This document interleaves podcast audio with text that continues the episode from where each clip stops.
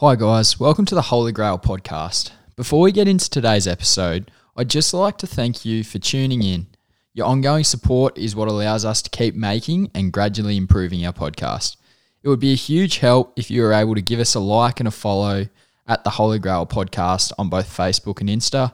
Click subscribe and maybe even leave a review on Spotify and Apple Music and share an episode with a mate who you think might enjoy having a listen as well. That would be so greatly appreciated. If you keep getting around us, then we can keep getting around you and staying in your ears. It's a bit weird, but that's all right. All right. Thanks, guys. Let's go.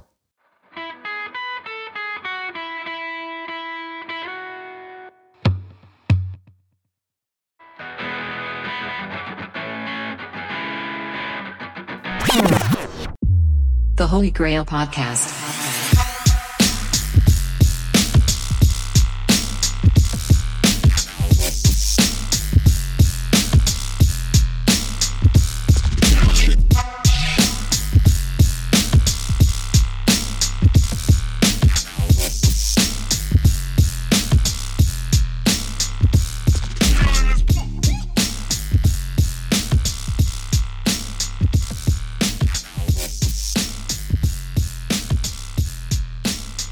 Good morning, good evening, good afternoon, good night, possibly.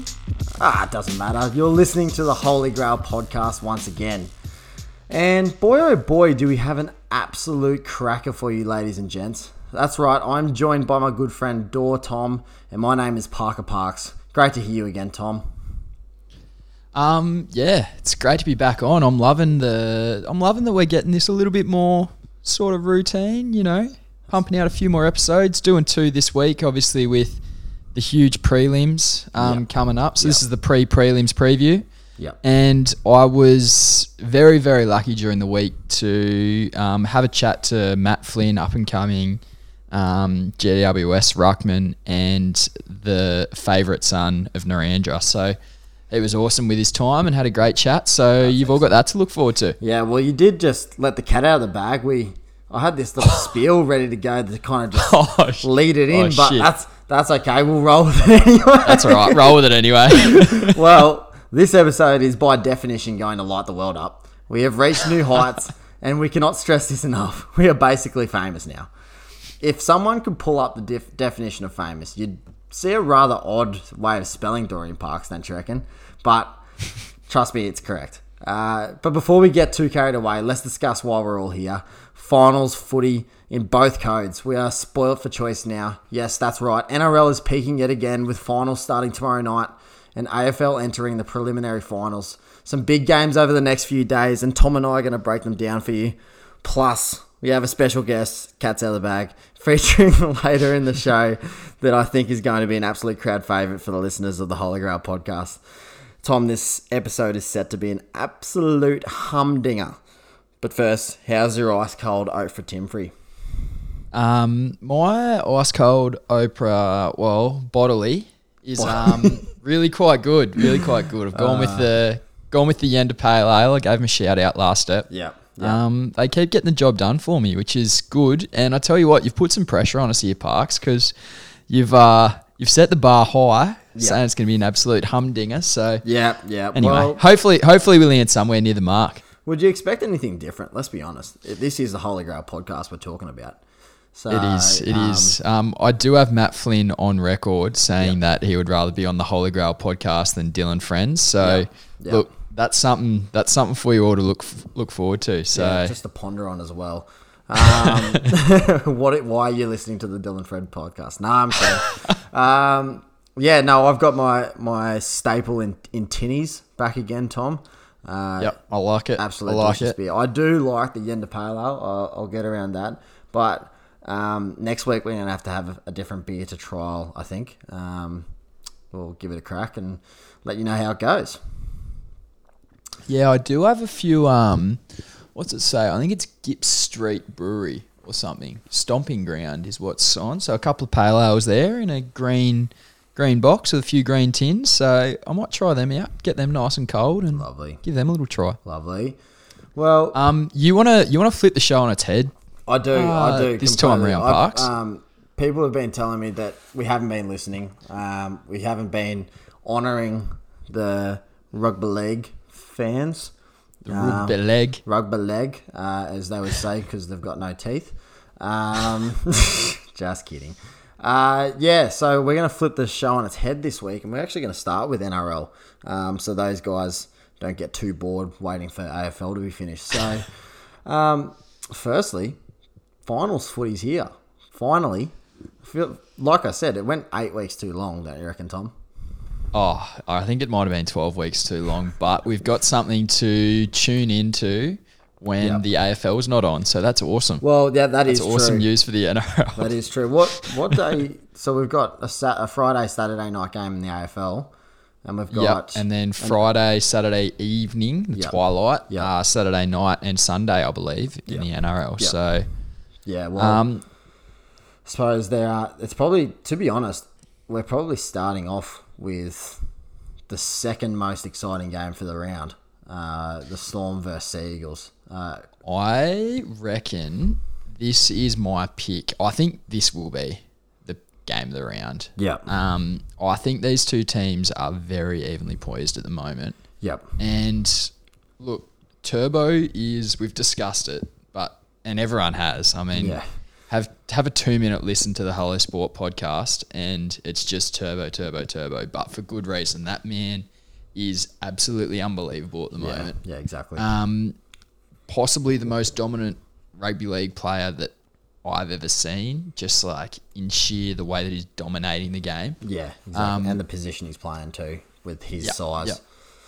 And so I think that Manly might be a really good shot at knocking off the Storm here. The Storm aren't in super crash hot form, so look, who knows? it's it's one of those ones that um, you know, like nine times out of ten, you'd probably think, ah, I think the Storm are probably going to trounce them fairly easily. And and notice too, Cameron Munster's been named as well. What we were a bit Yeah, unsure whether he was going to be uh, playing as well. So that's a a bit of a, a, a for uh, Manly. Oh, but for sure, for sure. When you've got Jason Saab on on that left wing there, and uh, Yep. Tom Trbojevic playing fullback, anything's possible. And as much as I don't like him, DCE is a bloody good playmaker, and uh, he he's been the captain of the Maroons for a reason for a fair while now. So, um, Yep. so I- Um, I think you can't you can't write him off at all.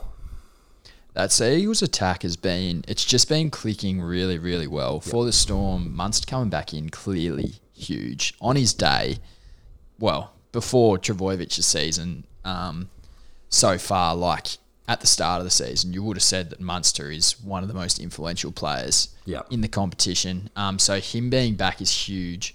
They're still missing um, Josh Addo-Carr out in the wing. Yep. I think his hemi's still not quite right. They don't want to risk him first first week of finals, so Yeah. he gets an extra one. But the likes, I haven't seen much of Isaac Lumelume. He's got a cool name, but I think he's only played a couple of um, a couple of games. And George Jennings is okay as a winger, but he's a bit of a journeyman. He's been to about eight different clubs and hasn't really nailed down a spot yet. Yep. So, if the likes of Trbojevic and Saab and uh, Reuben Garrick can get on the outside, Yeah. I think the Storm can be like could possibly leak some points. But it's still the Melbourne Storm, and they still just seem to find a way to win Yeah, more exactly often than right. not. Um, not a mutual ground. Uh, so, sorry, it is a mutual ground uh, to be played at too. Which um, you know, couple of games at Mackay, is that right? Oh no, this one's at Sunny Coast Stadium. Coast, uh, Townsville, Townsville, and And Rocky. Rockhampton. Interesting. That's huge. Not, nothing at Going around- in oh, I suppose Brisbane's in lockdown. Hey, I don't know. I Hmm. can't keep up. Uh, I think they're right. They might just be saving it for a double header next possibly. Yeah, week, maybe. Saving I don't know. A bit. But um, yeah. So who you got in this one? So- who do you? Who's your players to watch in this one? It's probably pretty obvious, but I mean, it's pretty obvious. Uh, Turbo is my player to watch. Um, but having said that, Papenhuyzen is playing the fullback. He's been named there. Um, with Nicho Hynes playing 17 off the bench. So yeah, you've probably got the the best player to ever come off the bench. sitting there like He- he's had an yeah, absolute. he has been very, very good this year. Um, and so you know, I I think the the ones to look out of to are the both both the fullbacks, but um, Cam Munster, see what kind of form he's in uh, coming back. Um, yeah, I, look, I'm not I'm not the the, the NRL brain, but I know I know that uh, if you're gonna stop Storm, you've got to stop that that playmaking out of Cam Munster. So Oh yeah, for sure, for sure. It's um, I mean, it's hardly groundbreaking journalism to say that the battle between the two fullbacks will decide a fair bit. yeah, exactly right. And you can't imagine that Turbo will have a bad game. So Papenhuyzen found a bit of form last week, scored a treble, I think, went over three times. Um, and so if he can sort of come in, if he can take that form into this game, Yep. give Storm a real chance. If he's off again, though, yeah, it'll be an interesting one. I've got, I'm back in the Manly for this one. Yeah, well, I'm going to join you because I would, Okay. I would love to see the Sea Eagles push the Storm over. That'd make the that'd make the finals series very interesting. Um, Yeah. If the Storm Yeah, get it would genuinely break it right open. yeah, if the Storm get through, you know, I'm still seeing purple and pink in the granny at, at, at this stage, so, which I'm not that That's crash just on.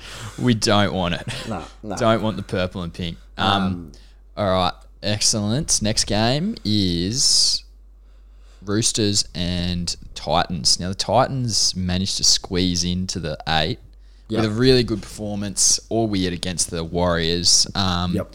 last week. But you can only beat whoever's put in front of you. Exactly right. But the Roosters are coming off a pretty solid win against the Green Machine last week as well. So Yep. Not to Yeah. mention a couple of big ins this week as well, uh, with quite literally Hargreaves big and ins. and Radley being the key ones there, uh, coming back Yeah. in. So, um, yeah, look, I, I I think that the Roosters are way too good for the Titans, and I think Yep. it's going to be proved on Saturday evening. Even- I like that evening slot that you can like. I can watch this game Yep. and go roll straight into the AFL as well. So Yep. I'm a big fan of this, this time slot. And as much as I'd probably like it to be the Panthers Rabbits playing at that time slot, it's uh it's not a bad game to watch. Nah, nah, this would be a decent matchup. But yeah. like, even with all their injuries, the Roosters have just kept looking good, kept looking solid the whole way through. So Yep. it's hard to see. The Titans have done well to sneak into that eighth spot, Yep. but they just they don't really like. They've got a solid team. They're full of decent footballers. Yeah. Um, Big Tino, Mo Fotuaika are really coming through as um, some dangerous forwards. Um, Jarrod Wallace and Kevin Proctor have been good for a long time. And Tyrone Peachey as your six isn't. I mean, he can be if he's on his day. Yep. Um, young Jayden Campbell, son of Preston Campbell, um, he played really well last week. Scored a couple of tries and is just quick, but he's just so little as well. He's only an 18, 19 year old. So Yeah. Yep. when he's at fullback, um, yeah, he's he has played well against weaker teams, but I just it's really hard to see Yep. this young inexperienced Titans team getting up and over. Yeah, I Roosters, agree. I would have thought. I just read something too. So David Fifita's Yep. been named on the bench as he has been for the last six games. Um, Sorry, six of the last seven games. Um, Yep. He he requires like a, a painkilling injection into his ribs on Saturday prior to taking to the field. Uh, like he has for the last four weeks had to do that. So I don't like his chances of seeing any sort of green turf, um, which is a massive. That sounds extremely Well- painful. oh, that is seriously. I've have you ever broken ribs or anything, Parks? yeah, I have broken ribs before. have? It's extremely Yeah. uncomfortable. It's not Yeah. not a not a super painful injury, but it's just super Yeah. uncomfortable. It's not Yeah. nice.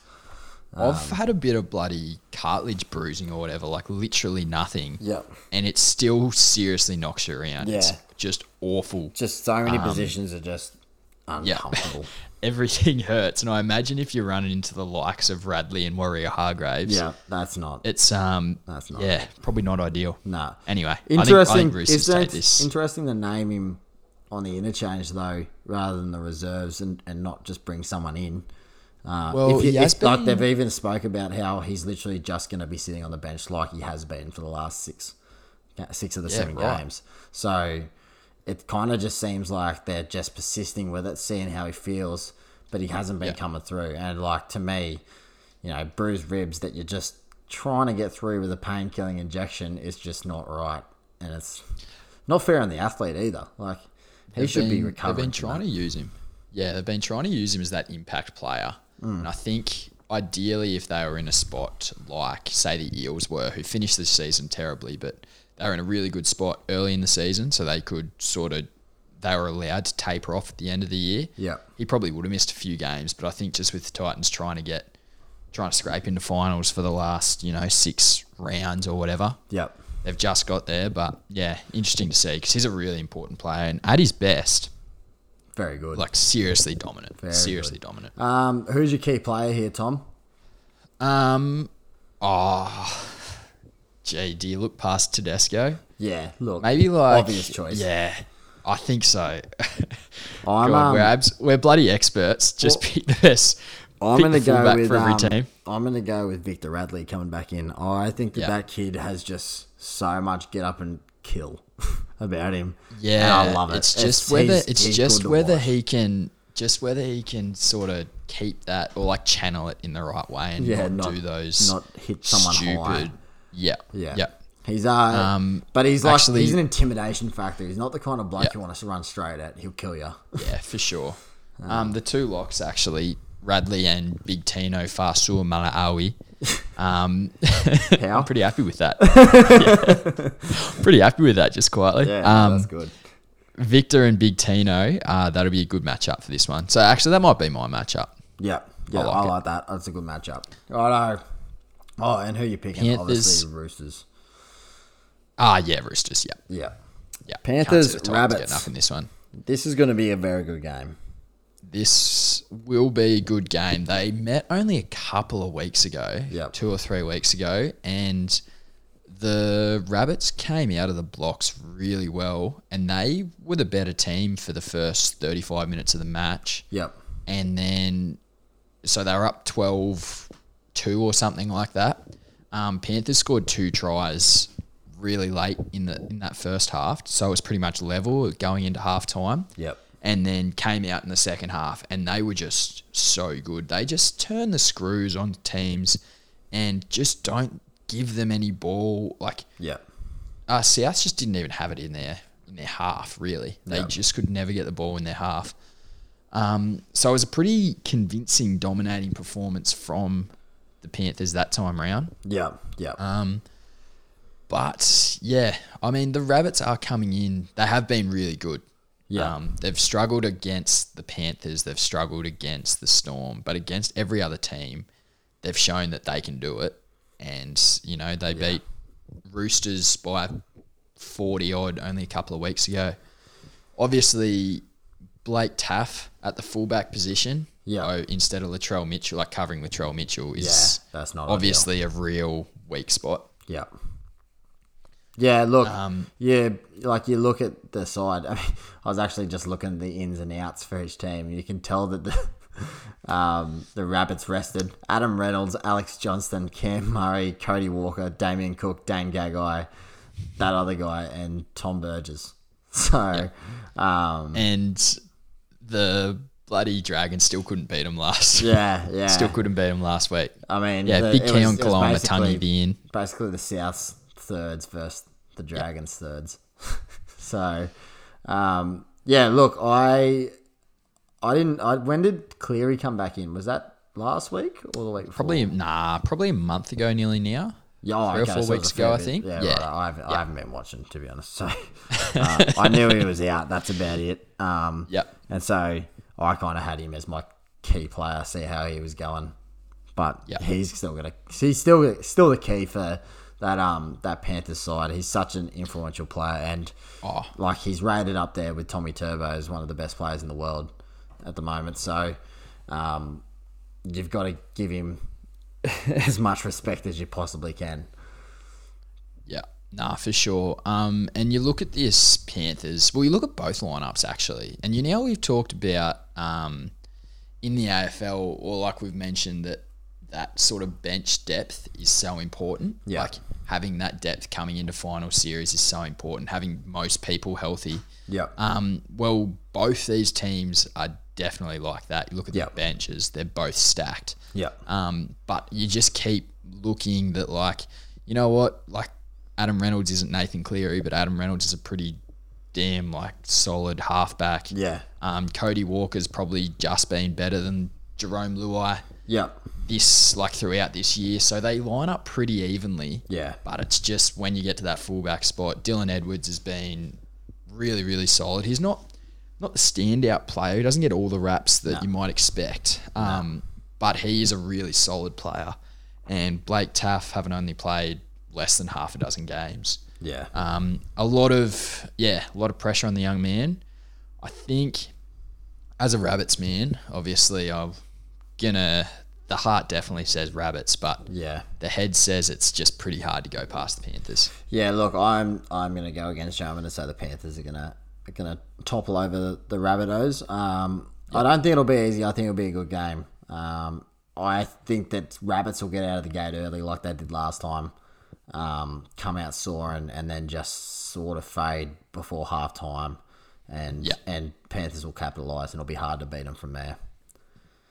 Just clear his game management, which is sort of like what I was referring to there before, how like his kicking game is so good, they just manage to pin them in the corner and then their defense is so good that it just makes like once they get on top, it's so hard to come back over the top of the Panthers. So Yeah, exactly right. um, I think I think the Panthers will get it done. yeah. All right, Sunday's game. Oh I no, two players to watch. Two players to watch. so Um, I've got uh, I've got two players in this game. Um, Yep. First one obviously being Cleary, Nathan Cleary. Yep. And I really, really like Cam Murray. I think he is an Oh, absolute jet. Cam Murray. Cam Murray is so important. And I think being a little bit- best little bit more forwards in the athletic. game. a little bit uh, more agile than Isaah Yeo. Uh, I think that that could be an area to watch. I think Cam Murray will be Yeah. a bit destructive through there. Both two very good footballers. Oh, though, they are very, I- that's a really good matchup for me. Um, Yep. I'm looking forward to seeing I reckon. I reckon there's matchups across the board though. You look at Big Viliame Kikau against Keaon Koloamatangi. That's like two just sort of madmen on the edge there. Yeah. Really hard ball runners. Yep. Really like just such threats on the edge. Um, Api Koroisau, the former Yeah. Rabbitoh, and Damien Cook, like again, those small zippy players, they're probably the two best um, hookers in the comp. Maybe throw Brandon Smith and Harry Grant in the conversation, but I think these two are the two best hookers in the comp. Um, the number seven matchup. But I think the most important one, where it'll be won and lost, is at fullback again. Yeah. It'll be Dylan Edwards, so reliable, gets the job done week in, week out against a young Blake Taaffe, who's shown that like the kid can play footy, Yep. but he's still very young and raw. And so I think that's the most important matchup for me. Yeah, I I tend to agree. I um I actually don't know much about Dylan Edwards and Blake Taaffe, so I I can't say. I just said on that, to sound smart. That's all. I know, I know. I I still think that um the that that thirteen that prop will uh, be Yeah. be a really really good matchup for me, and I'm I'm looking forward to that one. Yep. All right. Keep an eye out for the locks. All right. So Sunday then. Sunday, Arvo. Sunday Arvo. Parramatta Eels and the Newcastle Knights. Two very, very mediocre teams. Do we do we dare say it's the it's the um the graveyard slot? Like It is. Like it you've is. gone when you're through- talking finals. three pretty good. I I'm, I know, I know, but you've thrown the worst game of the four on Sunday at four oh five. So Without a doubt. Um, yeah, look, I I don't know much about either of these teams. I know Kalyn Ponga, uh, Mitchell Pearce, um, and Tyson Frizell pretty much, and then, then like Mitch Mogus, and I know Blake Sedgy Fergo.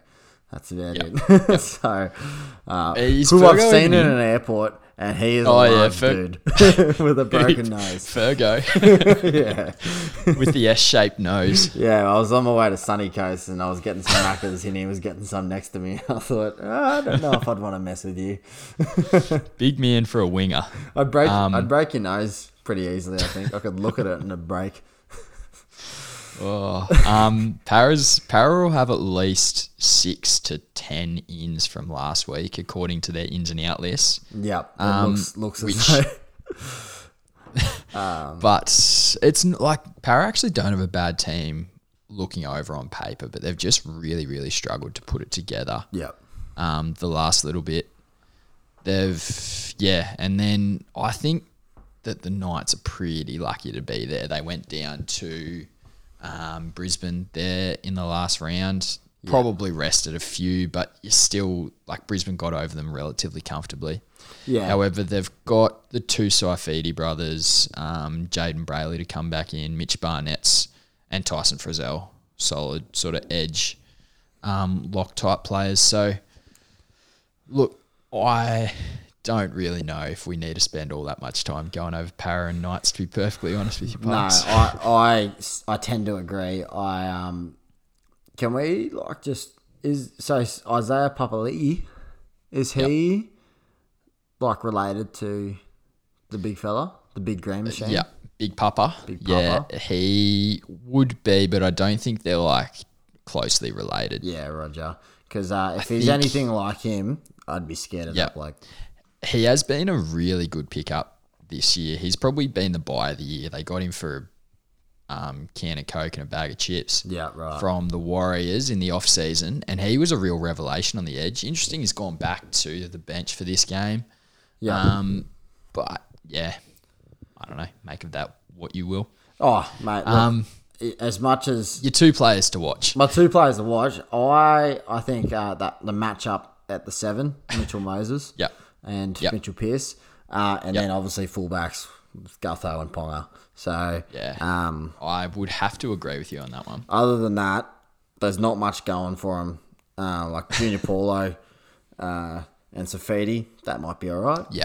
But they're Yeah, just well, they were the New the South big Wales props, so yeah, big boys, a couple So- of big, big boys there. yeah. So Um, look, I I mean, I'll watch it. How Yep. much attention I'll pay? Probably not much. and I think the winner of that game will go on to play the loser of Storm and Sea Eagles. So yep. So that's I mean, look, times. whoever's whoever's lucky enough to be slightly less shit on Sunday will Have to go out. Yeah, we'll have no chance next week. So Yeah, to there's the wrap of the NRL. To be fair, actually, I was like, say Manly pull it out of their ass and eliminate the Storm. Yeah. Right. Yeah. Uh, Eels get through. Yep. That'd be a They game. They did beat the Storm. That'd they be a Storm game. a couple of weeks ago. That'd be the game that Para would pull out of their ass. Yeah, I reckon. You're right. It's the kind of You're game right. that they pull out of. Knights get through. see you later. But Eels get through. Fuck. you know. You feel like it's a little bit similar to GWS getting through over Sydney. Yeah, very It felt similar. like GWS might be able to match up and just get over Sydney, but they were never going to beat Geelong. no, especially when, Whereas especially Sydney when get through, they, they got through. especially with Toby and Hogan going Yeah, out, no. obviously. But if Sydney were to get through, you were like, oh, Sydney, like they were going to take some stopping. Yeah. Same kind of thing with Parry. If they manage to get it right, they they will take some stopping. They're a decent team on paper, but imagine just been shit. Imagine the fist that we'd be throwing at each other if Sydney got all the way through and we're versing Port right now in the prelim on Saturday night. We wouldn't be friends. Yeah. No, that would be difficult. That would be difficult. But you know what, Parks? Right. Didn't happen, so it doesn't matter. Doesn't matter. Shut up. uh, so yeah, I, I'm taking right. I'm taking the Eels. Um, Yeah. Look. I'm going Eels. look, I look forward to seeing uh, Penrith Roosters in the second round, Yeah. uh, Yeah. and I look forward to seeing Manly Para in the second round. That would really make make shit interesting. I'd really like. Yeah. to, I'd enjoy that. Even if uh, rabbits rabbits got through against Roosters, I'd really enjoy that too. So, um, yeah, looking forward to watching some NRL this weekend. That'll be half interesting. All we don't want is that purple versus pink Yeah, matchup. get it out of here. That's all. That's all we need. That can get in the bin. it's disgusting. Well, Someone at the NRL has to be listening to some sort of social media and thinking we've got to do something about this. How about we just play play the Storm in their white jerseys and the fucking and the Panthers in their black jerseys? That makes so much sense. Oh, surely. Anyway, Surely. moving right, on. So, I've um, I've suggested a title for this episode could be the pre prelims preview, Yep. and to help us with that pre prelims preview of the AFL, obviously a couple of huge games coming up, Yep. um, with Melbourne and the Cats and Port and the Dogs. But yeah, as I said, got to chat to Matty Flynn during the week, asked him about I don't know how life's going, how's lockdown, um, all that kind of stuff, and You then were- who his predictions were for the weekend. So You were very, very Um, lucky to do so because uh, I wish that I was there, but uh, he's on a tight schedule at the moment. Uh, uh, apparently, he had to, Yeah, he he jump was- on at two forty-five, and I wasn't there. I was still at work, which. Uh, you know, yes, you win some, you lose some, Tom. But I, I did uh, get to watch it a bit early, so I, I, I got a little sneak peek, and you guys have got a treat for you. Yeah, for sure, a little bit of static in my, on my end. It sounds like I'm talking into a calculator, but look, that happens. All right, here's Flinny.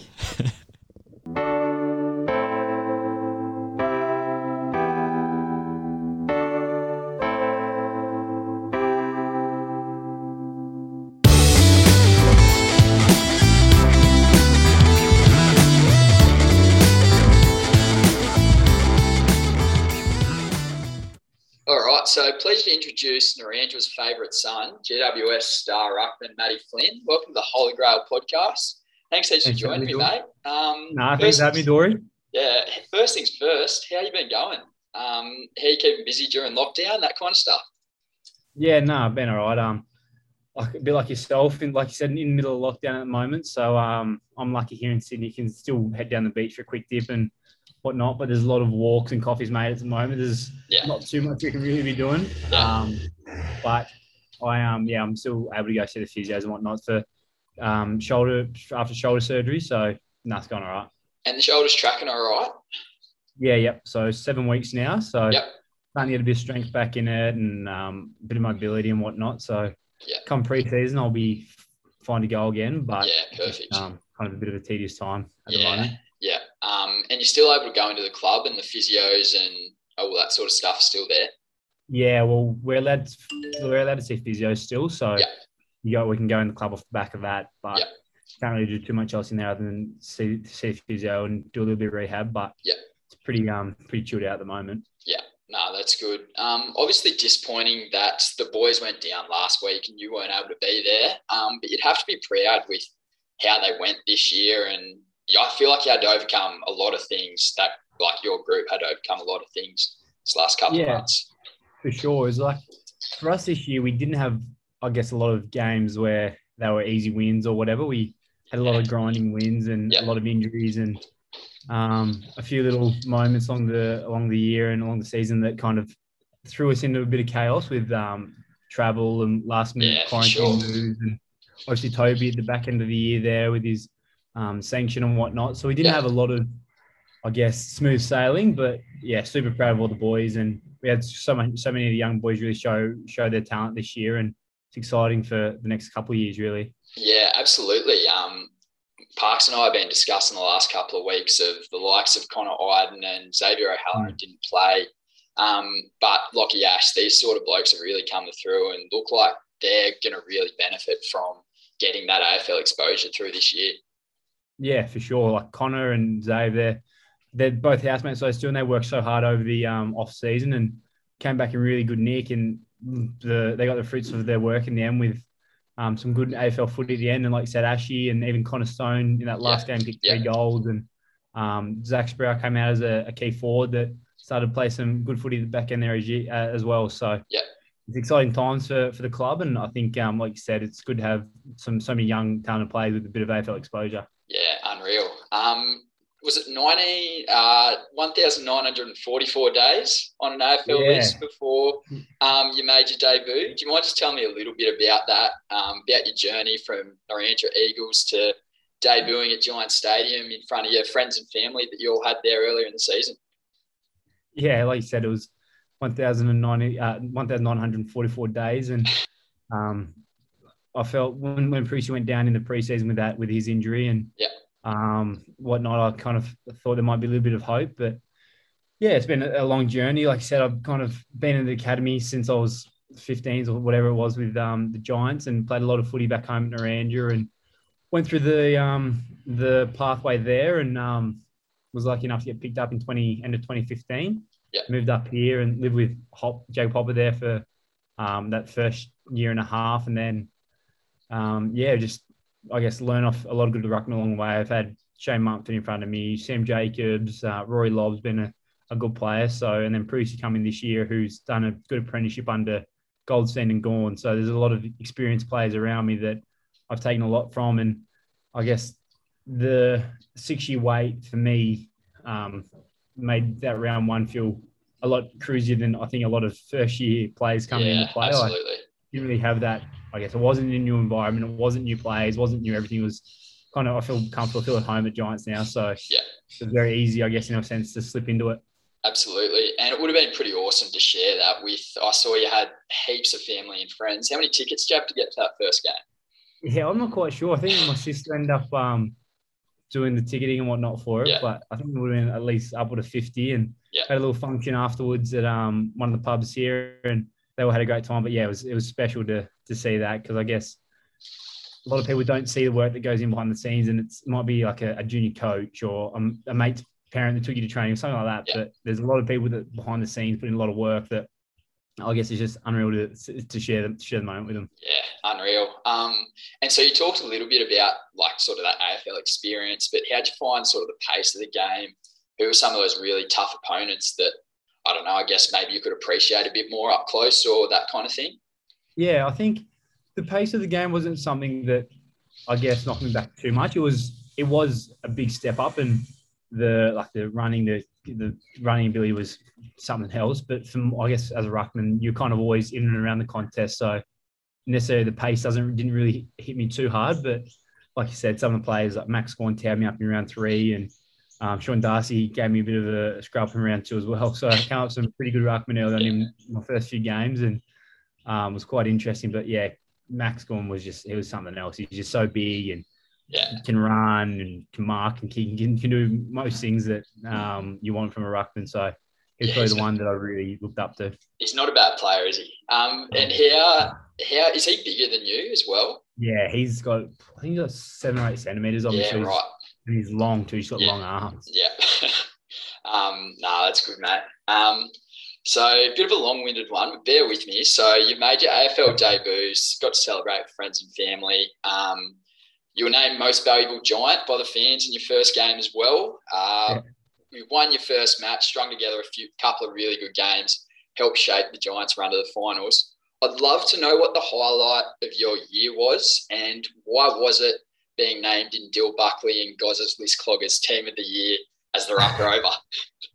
Mate, that that was the highlight without a doubt. I think I was the inaugural inaugural member of the um, Cloggers team of the year, so massive highlight. And I actually in Melbourne in the lockdown um, rocked up to Dylan Goz's live Liz Cloggers podcast in middle of Melbourne Central and got a special cameo on that too, which was quite funny. So that were the two highlights of my year. But yeah, no, it was um quite funny. That was uh, on that, and there was three or four ruckmen in the side, so it'd be an Yeah. interesting centre bounce. I don't reckon there'd be um too many too many running clearances and whatnot from that side, but we'll, we'll go right in the hit outs, I reckon. I think it was you, Tommy Hickey, and Big Sammy Draper through the middle. So it'd be an intimidating Explosive. midfield, that's for sure. Mate. Absolutely. um, no, that's unreal. And how long till Dill gives you a call up and um, you get on the Dylan Friends podcast? Oh, better, be, better be soon, I think. Yeah, I better get on the blower and get him moving. He's dragging his heels a little bit. Dragging his heels a little bit. Um, We're no, already on the Holy Grail anyway. Yeah, nah, for sure, for sure. You picked the right one, mate. Um, just I won't keep it too long, but just a few more things. Um, predictions for the weekend. Who do you reckon? D's and Cats. Got any thoughts, or who you reckon might get the win there? I think D's will get the win. I think um, Cats have got obviously they're experienced and um, they've got some fucking good fo- some very Yeah. good forwards and Yeah, whatnot as well. unreal. So I think Yeah. they will um, give them a bit of a shake up. But I think D's will get over the line in the end. And Yeah. I think in the other game, I, I feel like Dogs, yeah, Port are going to win. yeah, Um, the Dogs are making a, a run for it at the moment. So I reckon that'd be I reckon that'd be the match of the round this this round. yeah, for sure. I'm a Port man, so I've got my Yeah. fingers and toes crossed. So I reckon I reckon they're a fairly good chance. But You're a Port supporter. Yeah, I am. Have been for a long time. So oh, Where'd have been from? since. I think um, I really liked the logo when I was what was it 2003. Port were really good.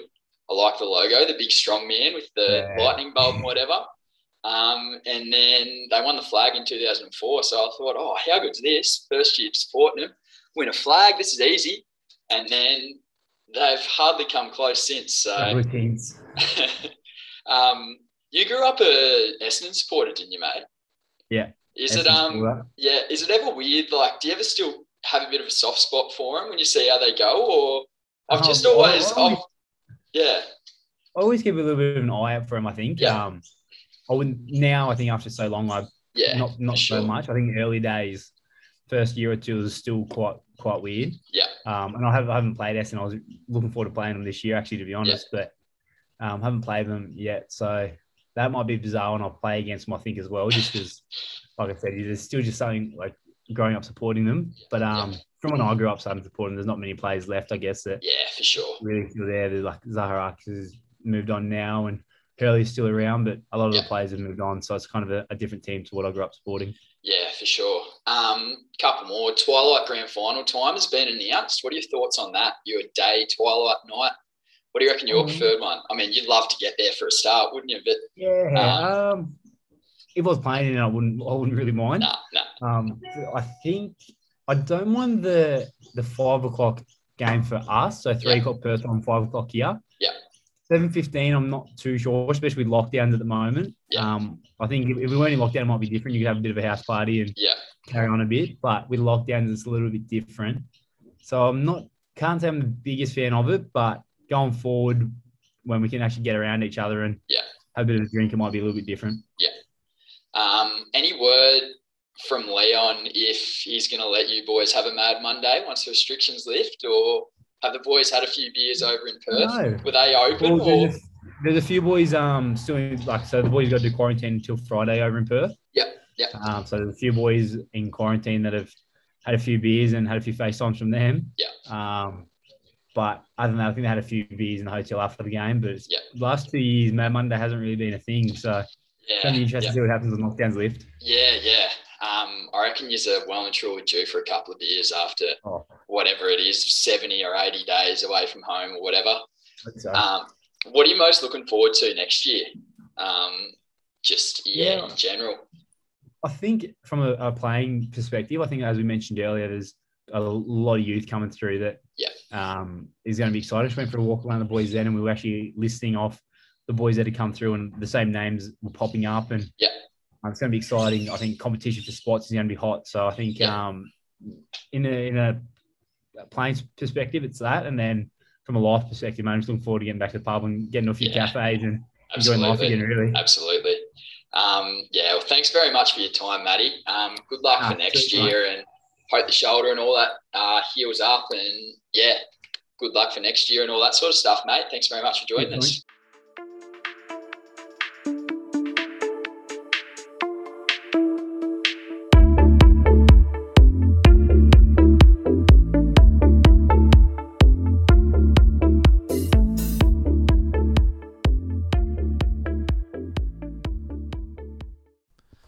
All right, we're back. Thanks very much to uh, Matty Flynn again. I'll say it for the 18th time. Um, Yeah. absolute pleasure having him. Um, and yeah, awesome to get some new perspectives and bring a new voice to the podcast too, because we get a bit sick of our own. Um, Yeah, yeah, we And- do. I, I definitely get sick of having your voice in my head. and also, that gave us a little break to go get a beer. So, all refilled, all ready to go, and ready to absolutely roll in to the AFL. God, I am excited for this Mate. weekend.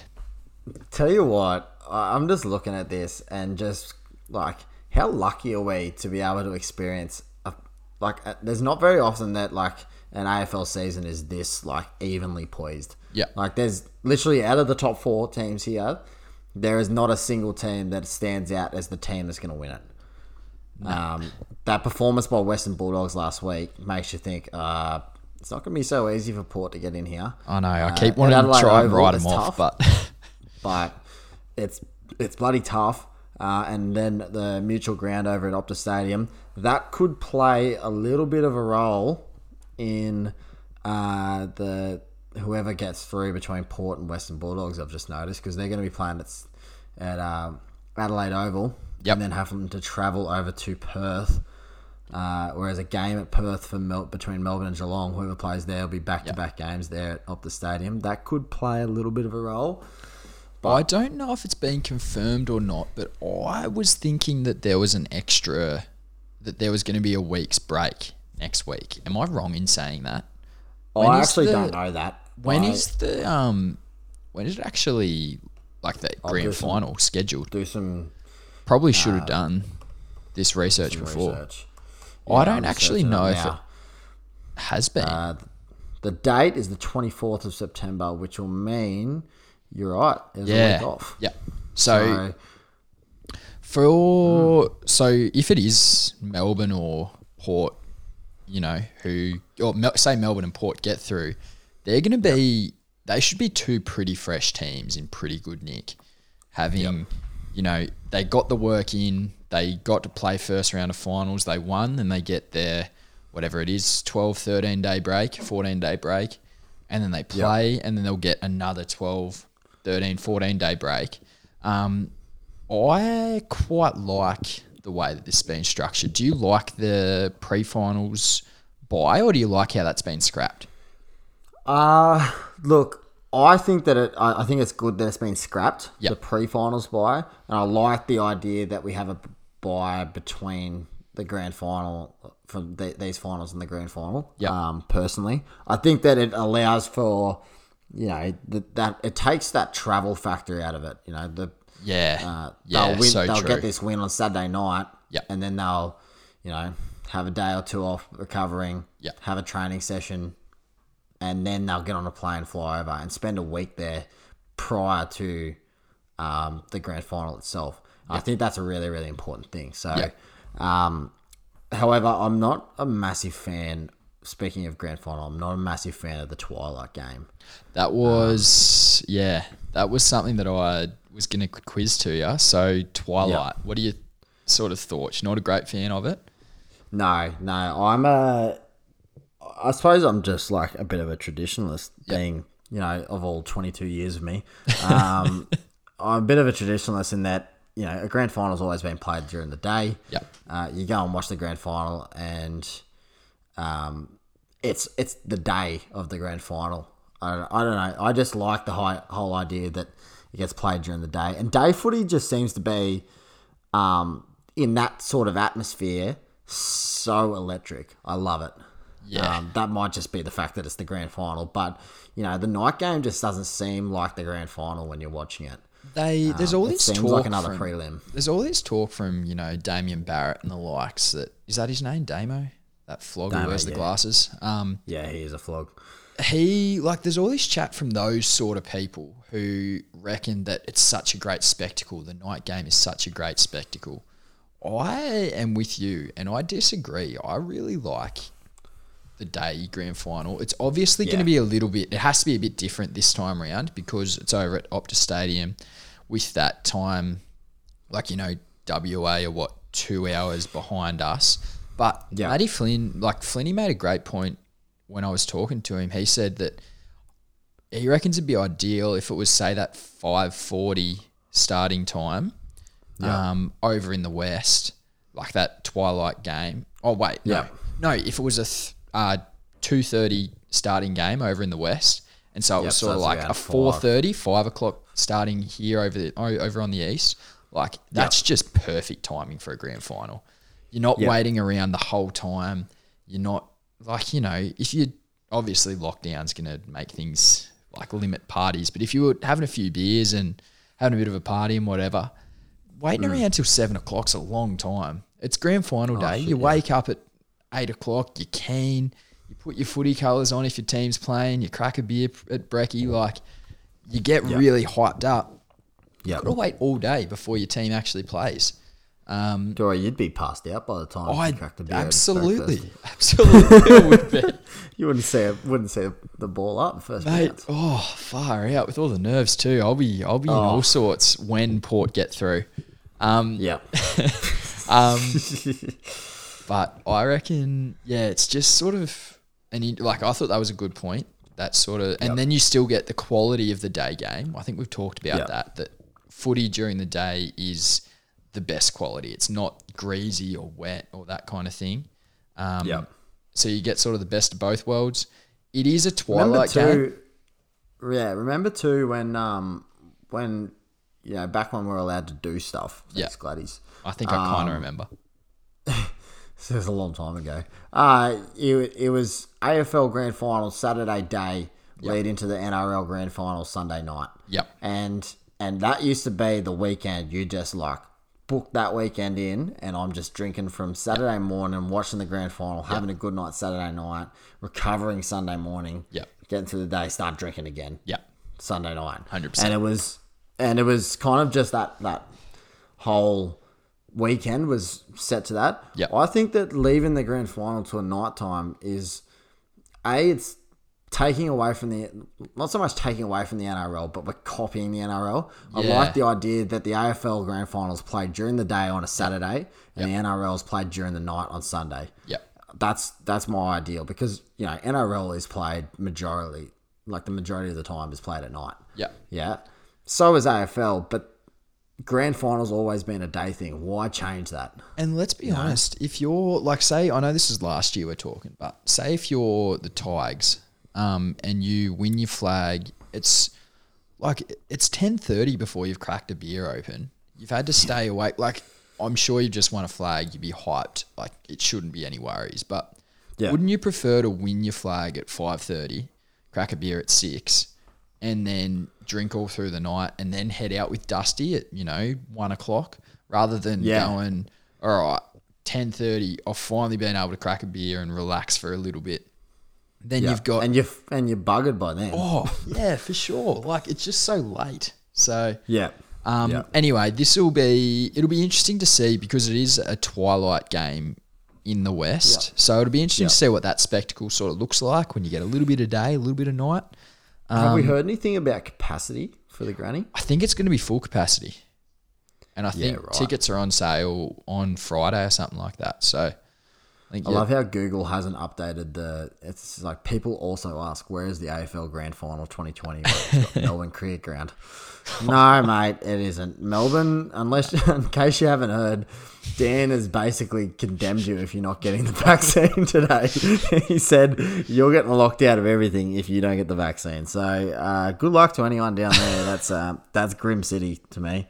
I tell Uh, you I understand what, what he's coming from, but I tell you what, bit easier to just get a jab and be able to go have a beer at the at the pub with my mates than Yeah, well, we've got a date on that an too. Which, oh, imagine if the AFL just went, nah, stuff it. We're going to postpone the AFL Grand Final till the 18th of October when people can watch it at the pub. Oh, Well, wouldn't be a spectacle? in saying that, in saying that, Urana comes out of lockdown tomorrow. So the Riverina is out of lockdown as of tomorrow. So Yeah, well, fuck you. I know, sorry, man. sorry. That's all right, mate. Look, But I'll, I'm- I'll um I'll watch it on my couch. And I'll get pissed by myself. That'll be fine. Hey, Kate Probably can come over well. and Kate can come over and see you.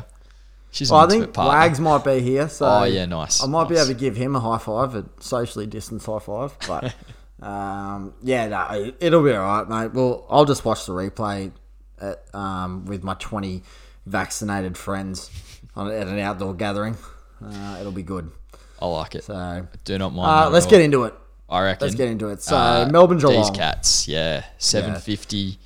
Um, Optus Stadium. Optus Stadium Friday night.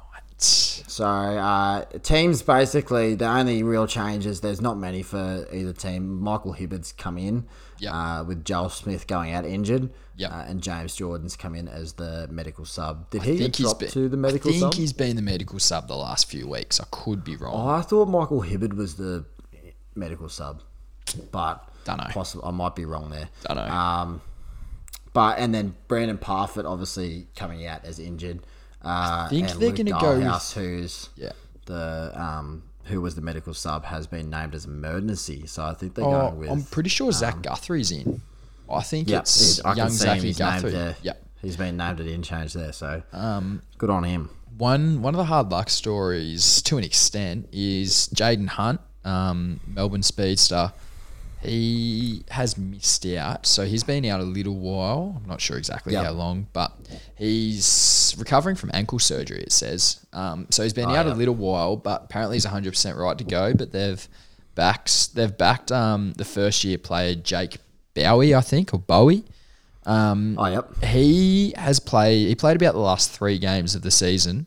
Got a Rising Star nomination in about his second game, and Yeah. now could be on track to play in a grand final in about his fifth or sixth game of AFL.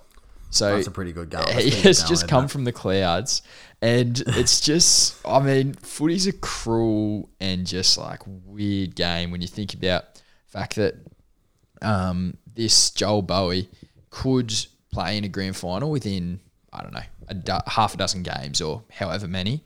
Poor old uh, Nathan Jones has been a stalwart at the club for 300 games, and I think is likely to miss out, even if um, Melbourne do win. I think his He's partners. named named an emergency here Yeah. now. I think I that think- he'd be lucky to jump in there. I think his partner's like pretty much due to pop with twins in the next Oh, like shit. very soon. So there's a chance that he might have to leave the hub and go back to be with his partner as well, which would mean obviously he would miss um, playing in the grand final. So footy's a cruel Surely- mistress surely he has sometimes, but named as part of the team. you'd hope so. You'd hope so, but yeah, it's that's Um, there's there's something for you. Yeah, yeah, exactly. Well, another one that um, back when he got uh, traded, was he traded there or signed there? I think it was signed. Um, Jake Melsham, Melksham. Yep. When he went back, when he went there from Essendon, there was a lot of chat about him being a good pickup for Melbourne. Yep. Dude can barely scrape a game at the moment, so um, he seems to have been the emergency for ninety five percent of the season, which Yep. sucks for him. Um, Mate, and I'm telling you, I'm telling you, you can tell a lot about these teams. The reason that these teams are still in the finals now and are good at the moment is you look at their emergencies. So, Yeah. Nath Jones, Jakey Melksham, that James Jordan's played a really played really well all year, um, but he's missing out. And then even for the Cats, Luke Dahlhaus, Simpson, I think Yeah. they've got some raps on him. I don't know too much about him, but Shawnee Higgins Sean as well Higgins. is Yep. missing out. So, look, I yeah. Anyway, that was my hot take a couple of weeks ago, but I still reckon I still reckon it holds up. Yep, yep, I agree. Um, I'm, I, yeah, so I'm going to back the, the the D's here. I Yeah, really would I'm love agree see with them get through. Yeah. Um, I think that you know any whoever wins out of Port and Western Bulldogs um, against Melbourne will be an absolute cracker of a grand final. Uh, this will be a good game. I think that Melbourne will be too good for them. They're they're strong enough defensively to unwind uh, the the Cats forward line. Yep. Um, and I think that they're just a little bit tall around the ground, midfield wise. Um, and like Maxi Gawn, if he's on, he's just unstoppable. Yep. Uh, Rhys Stanley, don't get me wrong, bloody good player, and will will serve them well in the ruck, but just it's just not of the caliber of Max Gawn, honestly. And Um, Flinny Flinny talked about how damn good Maxi Gawn is. yeah, Um, yeah, yeah. and how That's yeah, firsthand. yeah, So, so, knows firsthand um, how good he is. Exactly. Yeah, yeah. So, look, uh, my key players uh, for Geelong that really need to fire if, if they're going to even come close to me. Uh, firstly, Tom Hawkins. Yeah. Uh, he kicked five last week against GWS. Had a good game. Uh, as much as I don't like the bloke, he's he's a play superstar forward. He's he's top three forward in the league. Uh, and Has been has for been for the last Decade, at yeah, exactly. So um, he's a big one for me, and if you know if Steven May can do a job on him, then they shut down that forward line pretty easily. I think. Yep. Uh, Jeremy Cameron's been riddled with injuries. The poor fella can't get can't seem to shake things. He kind of comes on for 15 minutes and has to go off because he's just got some other niggle. Uh, Gary Rohan's the same, gets hit and gets hurt. Um, And then Brian Myers can't kick to save his life. So, um, bless you, bless you. um, but the other key for them, who absolutely stood out like dog's balls last week uh, in his return, was Zach Tuohy. Yeah, Um, absolutely. He is an absolute weapon of a player. He's def- he's easily him and Cam Guthrie would be fighting it out for my favorite player from Geelong. They're absolute weapons, those blokes, and um, yeah, he's just unbelievable. He's run off halfback. He's providing where they were lost against um, Port was just they, had no run. They're just kind of like kicking to contest, kicking down the line. They'd switch it, but they were too slow at it. Zach Tuohy just breaks the game open all the time. Um, I, I'm looking forward to seeing how he impacts the game out of the, out of uh, the back line. Yeah. Um, I don't mean to sound like you know a Fox Footy expert because I'm far from it, but I just heard like on the couch or some something that they said something along these lines. So Melbourne essentially play really gross, yuck looking footy. They, Yep. I think they're in the top three for like turnovers or clangers or something like that. Like they Yep. do, they make a lot of mistakes in their gameplay. Yeah. Geelong, on the other hand, are like they don't make any. They they make the least amount of mistakes in the comp. But Yep. when they started talking about how finals, you know, the intensity, the pace of the game all just goes up a notch. That Geelong perfect style of footy is really, really hard to play. Whereas Melbourne's just sort of like crazy, just get it forward, whack it forward. Similar to like similar in a way to how we've seen Richmond like win their three flags in four years. Like just playing exactly gross, right. just get it forward and, you know, Jack Riewoldt would whack it over his head, that kind of gear. Yeah. Um, Melbourne have taken a slightly similar kind of appro- approach, um, just play that little bit of crazy ball, and Yeah. that seemed to be working really well for them. Um, It tends, there's to, tends to work when your your three midfielders are Petracca, Oliver, and Brayshaw. absolutely That tends yeah, to happen. yeah, for sure, for sure. Um, and then for me, I know this is a broad statement to say, but it'll be. I think the Geelong forward line actually matches up pretty well on the Melbourne defense. So, like, so much of Melbourne's game is built around May, Lever, Petty, and Rivers taking Yeah. intercept marks. Yeah, exactly. Geelong have a lot of get out kicks. So Esava Ratugolea is a bit of a big dum dum at times, but brings the ball to ground. Cameron does the same. Rohan Yeah. rarely gets out marked unless Aliir Aliir is making him look like a 12 year old, like Yeah. just school kid. Um, Yeah. And Tommy Hawkins as well. So they've got long dump get out kicks. And it's going to be really hard for Melbourne to get that good intercept footy going off sort of like through that back line. So it'd be interesting to see how they go with that. Well, we talked about it last. I think it was last time we we spoke. We talked about that whole idea that you know uh, at Freo, Matty Taberner, he's a good forward, but just not that bailout kick. Like he's got to be taking grabs out in front, kind of thing. That's something that um, Geelong have a lot of. Is you know Ratugolea, Hawkins, they can all just have that ball sat on their head and. You know where the ball's going. It's going down at their feet. The same with Port. Port throws it straight in front of Dixon, and then you that frees up Marshall, Georgiades, Fantasia, Motlop, all to get around there, Yep. lead off other ways. It's it's such a dangerous thing. And we I've, I've mentioned it to a couple of the boys. Like if Freo can get someone like like a Ratugolea, who's just this big dumb but like a target that's a presence. Yep. Taberner all of a sudden isn't getting matched up with the best defender Yeah. and is taking three or four grabs in front of goals Yeah. per game rather than one, and it's a contested mark. So Well, it's you know, like it's, just the it's same as Cameron. idea. Yeah, as Cameron has been a better player. I mean, he was really, really good for a long time at GWS, but he did it a lot on his own. He's like his best footy has been better at the Cats with the likes of 100%. Hawk, Hawkins and Rohan to take a bit of heat off him. Like it makes sense, obviously. Well, let's Um, be honest. I mean, the the best defender in that um, Melbourne side is Steven May. Yeah. He's not going to be going to Jeremy Cameron, is he? Nah. So, I'd, I think that you'll see Jake Lever probably um, go towards Gary Rohan. Yep. Yeah, I would Um, think so, and then still try and sort of float off and take those intercept marks. But it'll be interesting I to see. think that I, I don't. I, yeah, I suppose um, it'll be it'll be a good matchup to watch. I think that matchup between Lever and uh, Rohan will be good because I think Gary Rohan does that really well, where he plays his own game and gets open a lot. There's a lot of times where he takes mark uncontested marks. Yeah. Um, but Jake Lever will do the same on the other way. so, um, Yeah, I'm looking forward to this game. I'd really love to see Melbourne pump the Cats though. Yeah, same, same.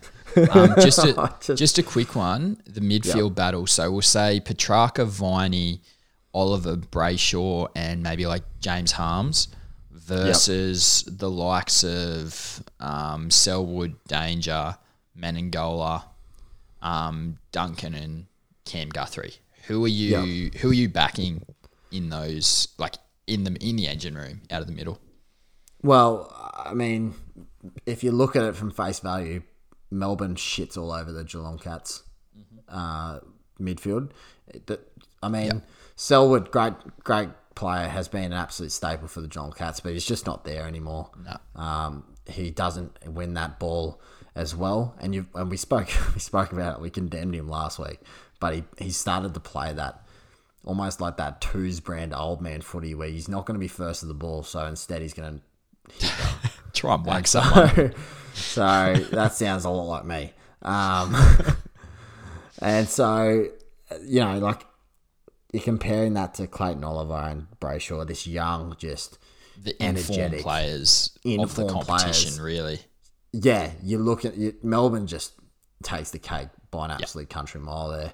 However, blokes like Cam Guthrie, who just contested ball always at the contest, has an engine that just never stops. Yep. Um, you know, you look to him.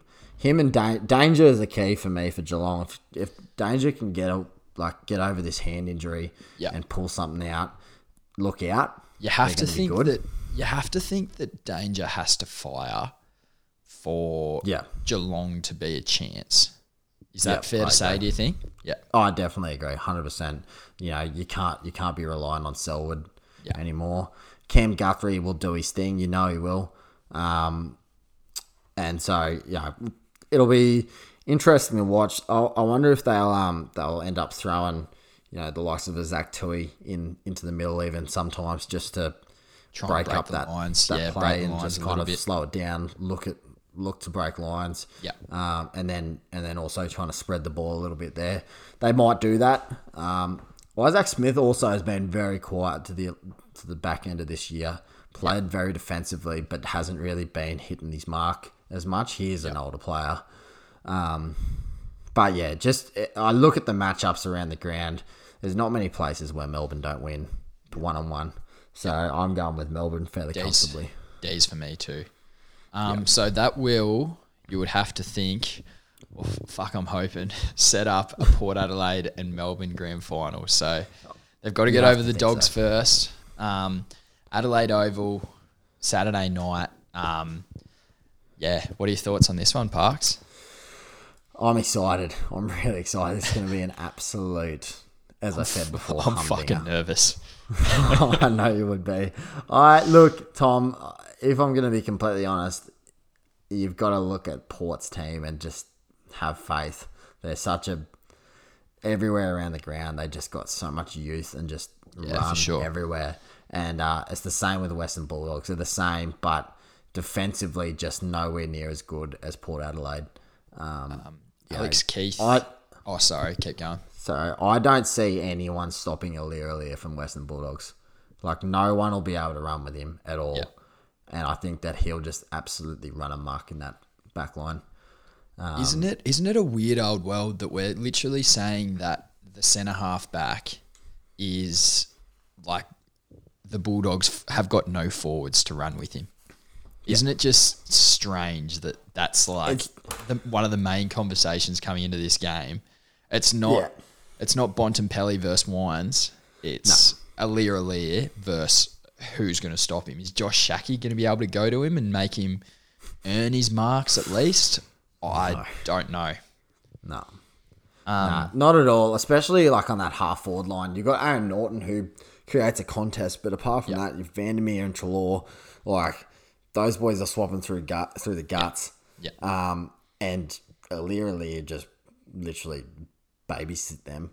Um, you know, if you're throwing Aaron Naughton to tag Aliir Aliir, where's your forward presence? Yeah. You've got no Cody Weightman anymore either. So Tim English is your is your go to man or Josh Schache. It, it's just not there, you know. So you've as a as a from a Western Bulldogs perspective, you've just got to be playing smart footy out of the midfield, and the pace that they play at doesn't often allow for that. If you know what Yeah. I mean. Yeah. Like often the pace can be too much, and you're, kind of kicking and hoping, and just Yeah, getting in there yeah. trying to trap it in. Yeah.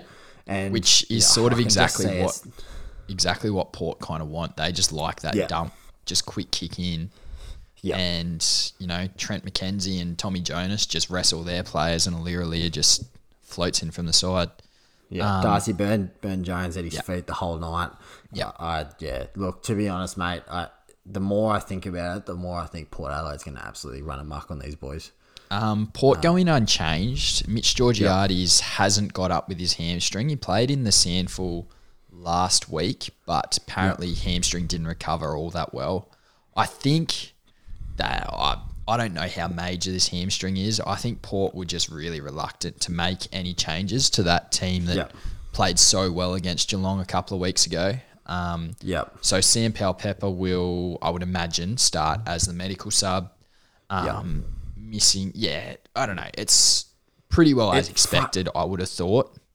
That's Rough that on depth we were SPP. just talking about Yeah. there, hey. Yeah. Because Sam Powell Pe- Pepper is a very, very, very good player. Yeah. Well, I've really enjoyed watching him play this year. Yeah. And well, it's only been the last few games that he's kind of just seen seen the outer. Hmm. Um, especially as, you know, um, Fantasia's come back in as well. Yeah, Um, So, you know, it And frees up another one- Robbie Gray as well. yeah.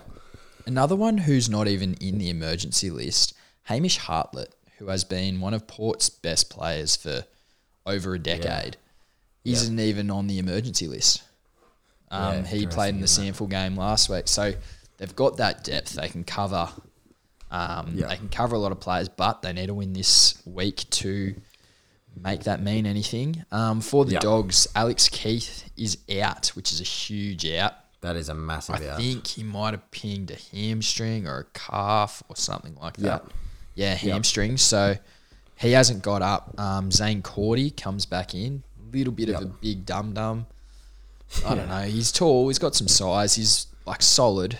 But Would you say he'll go to he'll go to Dixon, Uh, I would have thought or do you think so. Gardner? I don't know. I don't really know who Gardner I don't. is. I don't know how, how they usually match up the Bulldogs um, down back because I know like that's something that um, I really think makes and breaks Port's forward line. You know they've got all these keys in in like the smalls in Connor Rozee, Yep. Gray. Toddy Marshall can take a grab, but he needs to be isolated one on one with a player. Um, Yep. Can't be. He doesn't take contested marks very well. And then you got Karl Amon, Zach Butters on, on the half forward flanks. Good run, but they're Yep. small.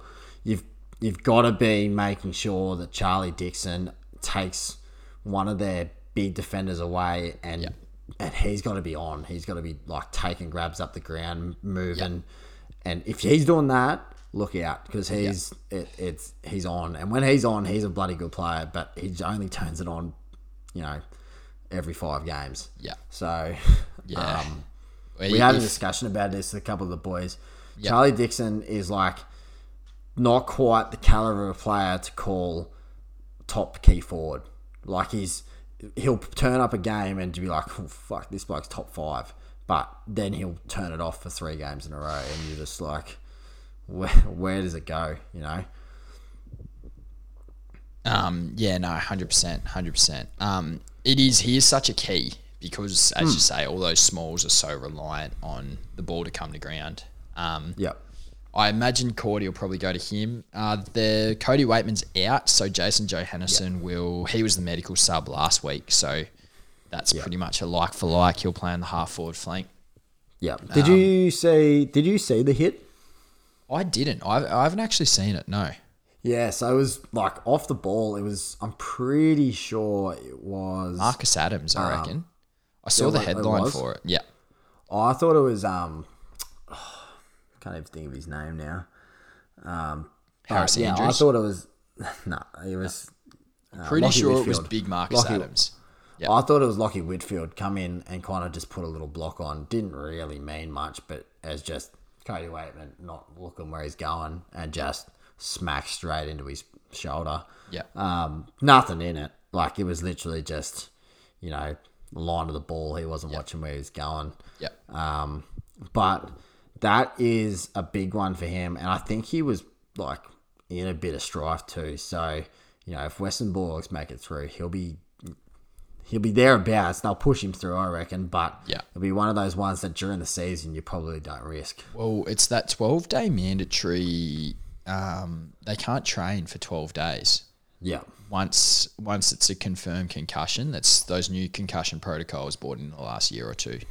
Um, So, yeah, I actually missed the incident, but he was always going to be pushing shit uphill to be able to play. So they've ruled him out. Um, and they've rolled the dice on Stefan Martin, who I think we might have called for a couple of weeks ago back against Essendon. He was there or thereabouts, but he hasn't played since about round six. So Yeah. Steph Martin, really good player, but he's old and he's coming back from a serious injury layoff. Um, Yeah. But they've opted to go with him. They've been using Lewis Young, who I thought was more of a key back, but they've been using him as a bit of a makeshift forward. Yeah. Um, But Steph Martin comes in. So yeah, he's starting in in the ruck. So Yeah. T- Tim English will start forward as well. Yeah. It'd be interesting to see where they go with that. Whether they throw Stefan forward for a break or whether Yeah. they take him off and, and go small forward. I think Um, I reckon he'd just come off personally, but I think that you'd be silly to keep playing him consistently, especially the injury layoff that he's had.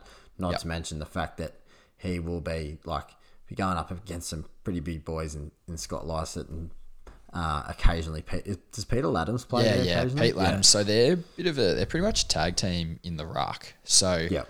I think that's why Bevo's just pulled the trigger on him and gone, oh fuck, we need him in. Like Yep. Lewis Young has been okay and he's done all right considering Yep. he gives away a lot of size and weight in the ruck. But I think just against Lycett and Ladhams, who are two genuine ruckmen, Ladhams can oh they can both go forward a bit. Ladhams probably the better at playing that forward, and he can be that sort of long down the line, bring the ball to ground as well, give Dixon a chop Yeah. out. Yeah. Um, but I think they looked at that and went, if we're playing a, you know, makeshift ruckman against these two, that's going to be really difficult. So yeah, Yeah. Well, I uh, my th- I've got three key players for Yep. this game. Um, you can kind of include Charlie Dixon in there, but um, first one, most obvious one, and we spoke about him before, Aliir Aliir, is Yeah. he is key for Port Adelaide. If he's on, takes a few minutes at marks, Bulldogs can kiss it goodbye in the first quarter. yeah, Um, that's my opinion. I, I think that he is just such a an outstanding back backman. He knows how to play the game. He's had an, an absolute ripping year as as illustrated in his All Australian selection. yeah, Um, from coming from Sydney, where he was being dropped occasionally because he just wasn't living up to what he could. That's incredible, do. isn't it? It's ridiculous, hey, and just a bit a bit more of a system where he he can flourish, like you know, with the likes of Dane Rampe and and Jake Lloyd. He doesn't really get much around the ball. Yeah. this is his. He's isolated to being that intercept marker, and he's really taken to it well. So, Yeah, for um, sure. Aliir Aliir is my first one. Uh, Fantasia had an absolute ripping game against Yeah. Geelong first round. He'll be really, really good around around the body of Charlie Dixon. Yeah. Uh, and my last one, pending his knee, uh, Bonds. yeah, He- yeah. I was If he can get past this knee, thing. if he can get past this knee, uh, that's going to be hard for Port to stop in the midfield. So Yeah. they've got to be able to stop him. They can stop him and Jack Macrae as well. Jack Macrae had he had forty four touches or some shit last week. He does week in week out. I had him in my multi and I was I was past it by I think it wasn't even half time. so um Dude can No, rack up touches. Um, doesn't he? But and they're not just like they're not just Tom Mitchell type at the back of the pack handball handball. he gets a lot of kicks, doesn't he? he gets a lot of run like handball off handball receive kick. He does that a lot. So um, I think if you looked at his his disposal efficiency, it wouldn't be Yep. that crash hot, but gets a lot of them. Um, Your My keys? key player for, oh, I'd probably say I've got two. Like we've talked about Dixon, Aliir Aliir, obviously.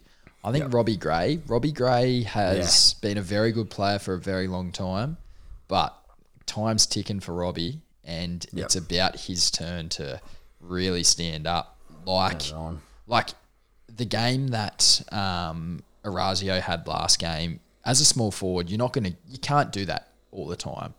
But if Orazio chips in, kicks a couple, and Robbie really stands up, kicks three or four, um, I reckon, yeah, look out for Robbie Gray. The other one, this will just to make me sound like a bit of a nerd. Willem Drew, the little redhead um, tackling machine, who's just been Port's rover the whole year. Um, Yeah. I had no idea who he was at the start of the year. Was like, why are they picking this bloke ahead of Tom Rockliff? They did. They stuck with him, and he Yeah. Is currently, I think, leading the comp for tackles. He is just Yeah, an right. in and under, like just tackling machine. Works so hard. So I think he, like against this gun Bulldogs midfield that we know, like we hear so much about. We know that they are so good. Whether he goes to Macrae or Libba or whether he goes to Bont and just tries to like run him ragged, Bury them, yeah. yeah, bury him, whack him. Um, Daisy Pearce was talking to Savo and saying that she wanted like not to sound too like crazy or whatever or too negative, but she would be if she was Ken Hinkley, she'd be sending Willem Drew to the Bont and just terrorizing him all day, making life hell for him. Yeah, Um, yeah, definitely. So I reckon he is a really important cog to Port as well. And if that Port midfield, like they got smashed in the midfield in the clearances last game against Geelong and clearly Yeah. still played amazingly. So if they can get it done, then I think Port will be too good. Even if they can break even through the middle. Yeah, I tend to agree.